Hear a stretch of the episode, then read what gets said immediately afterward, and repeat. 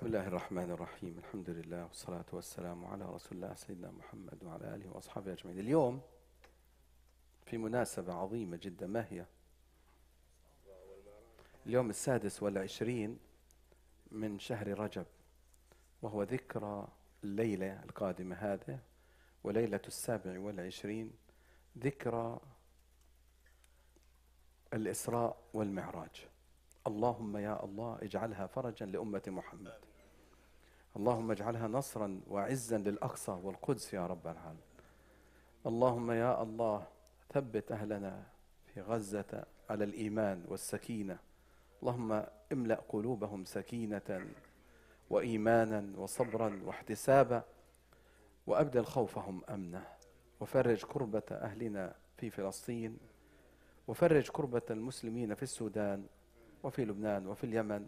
واحقن دماءهم ودماء أهل الأرض جميعا يا رب العالمين. اللهم احقن دماء أهل الأرض.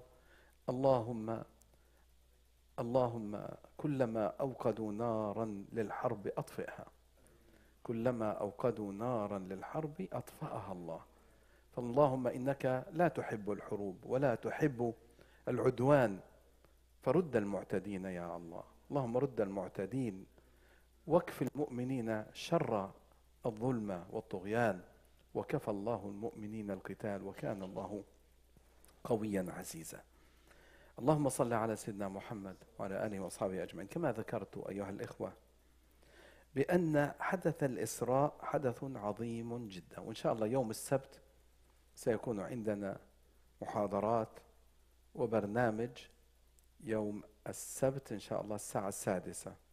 فندعو الجميع إن شاء الله للمشاركة وأن تحضروا أولادكم وأن تسمعوا عن هذه الحادثة المباركة والمعجزة العظيمة وأن تسمعوا أيضا عن دروسها وعبرها. أسأل الله سبحانه وتعالى أن أن يجعل بركاتها علينا. فهذا الحدث حدث عظيم أيها الأخوة ودروسه لا تنقضي كأحداث الإسراء كأحداث السيرة النبوية. أحداث السيرة كلها بركة وكلها آه، نعمة وكلها خير. وفيها دروس للمؤمنين والمهتدين. اللهم اجعلنا من المهتدين بسيرة رسول الله صلى الله عليه وسلم. آه، وأحداثها كثيرة لكني سأشير إلى بعض هذه الأحداث. من الأحداث الواردة في الإسراء والمعراج هو حدث شق الصدر. ويروى أن النبي صلى الله عليه وسلم شق صدره مرتين مرة وهو صغير كان عند حليمة السعدية وعمره أربع سنوات أو ما شابه ذلك والثانية كانت قبيل الإسراء والمعراج. يقول صلى الله عليه وسلم كما في الصحيحين عن أنس رضي الله عنه يقول كان أبو ذر يحدث أن رسول الله صلى الله عليه وسلم قال فرج سقف بيتي وأنا بمكة. فنزل جبريل ففرج آه، صدري أو يعني جرح صدري. ثم غسله بماء زمزم. ثم جاء بطست من ذهب. وهذا الحديث في البخاري ومسلم. ثم جاء بطست من ذهب ممتلئ حكمة وإيمانا فأفرغه في صدري ثم أطبقه.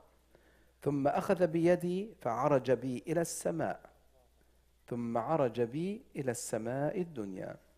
فظهر من خلال طبعا هذه المعجزة آه، أحداث عظيمة جدا. لكن الآن لماذا شق صدر النبي صلى الله عليه وسلم قبيل الإسراء والمعراج؟ والله أعلم والله أعلم تهيئته للانتقال إلى عالم آخر وإلى إلى أن يكون صدره مملوءا بالإيمان والحكمة ومطهرا من أي حظ سوى ذلك.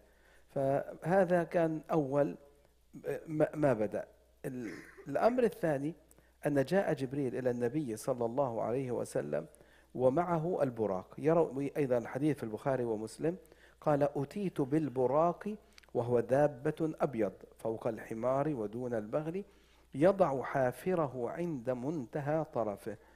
يعني ما شاء الله آه، كم كم نقلة يحتاج إلى القدس أو ها يحتاج ثواني عند منتهى بصر ربما يكون الله أعلم. الآن إحنا سبحان الله هذا رأيناه في زماننا. رأينا الطائرات أسرع من الصوت وأسرع لكن آه، ما عند الله أعظم وأكبر. وهذا البراق منها ونحن نؤمن بقدرة الله عز وجل.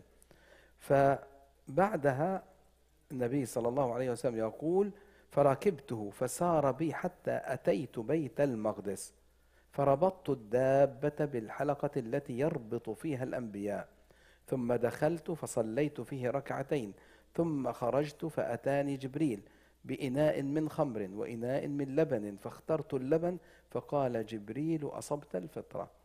أخوانا هذا الحديث لما يكون رواه البخاري ومسلم يكون من أصح الأحاديث. وأصح الأحاديث بعد الأحاديث المتواترة ما اتفق عليه الشيخان البخاري ومسلم. وهنا حدث أول شيء قال صليت ركعتين. طبعا الآن الروايات يصدق بعضها بعضا ويكمل بعضها بعضا. تأخذ من هذا الحديث شيئا وهذا الحديث شيئا وهذا. ثم تتكامل الرواية وتتكامل القصة. هنا ورد أنه صلى ركعتين قال صليت ركعتين بالأنبياء. فصلى بهم إماما عليه الصلاة والسلام.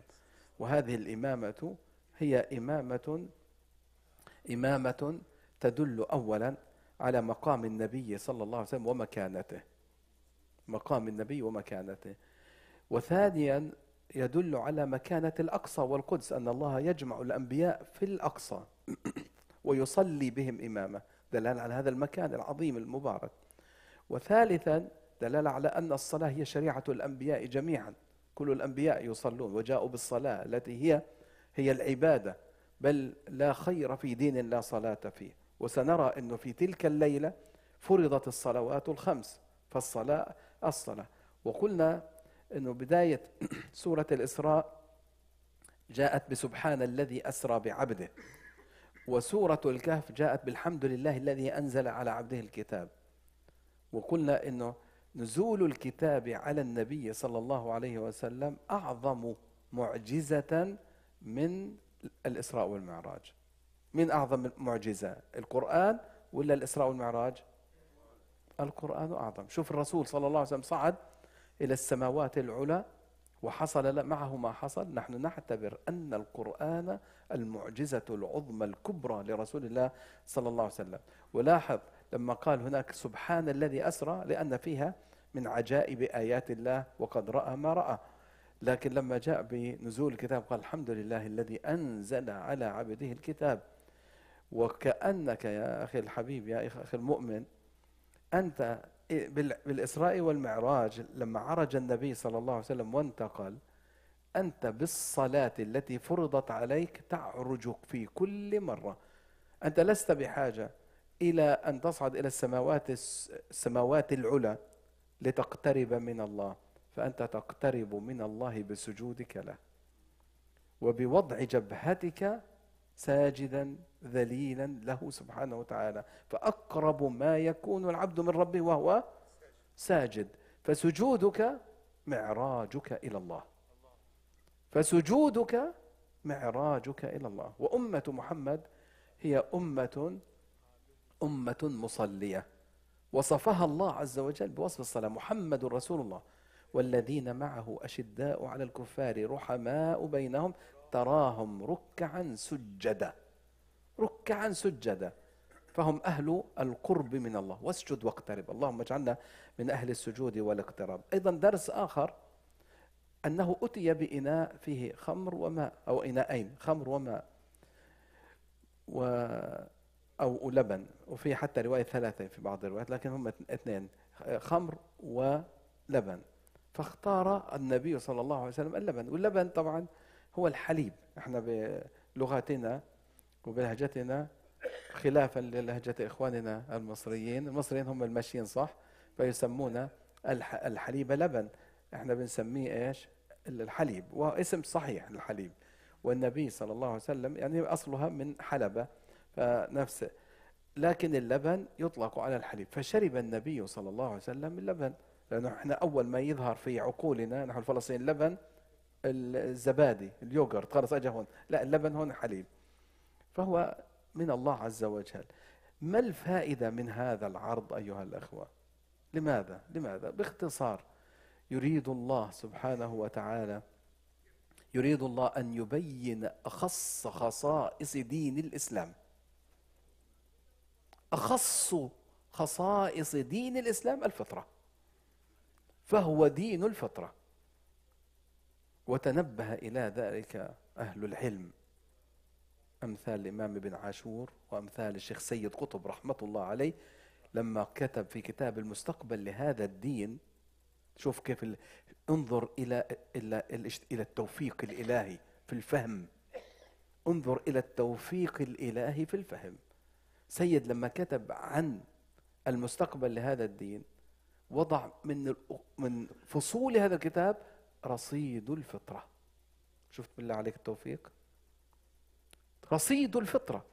إن من أسباب نصر الله لهذا الدين وظهور هذا الدين وحفظ هذا الدين أنه دين الفطرة وأن الفطرة هي أكبر أسباب إقبال الناس عليه. دين هذا الدين أيها لو عرضته على أي إنسان من خلق الله أي إنسان فإن فطرته تستجيب له. ولا تست ولا تجد صعوبة في إقناع الناس به.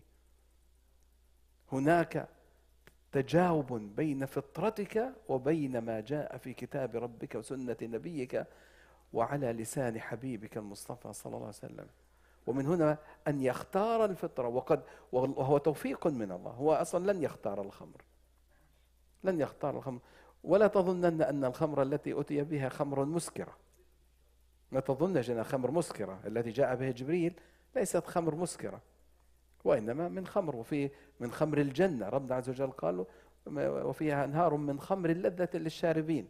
فما تتصور أنها خمر المسكرة. ولكنه لبن وخمر. فاختار اللبن قال هديت للفطرة.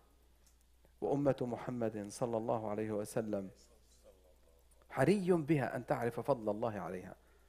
أكتفي بهذا القدر وسائلا الله عز وجل أن يعيننا على فهم ديننا وعلى الإيمان الكامل الصادق بربنا والعمل الصالح الذي يقربنا إليه اللهم حرر أقصانا وبلادنا. اللهم صل على محمد وعلى آله وأصحابه أجمعين.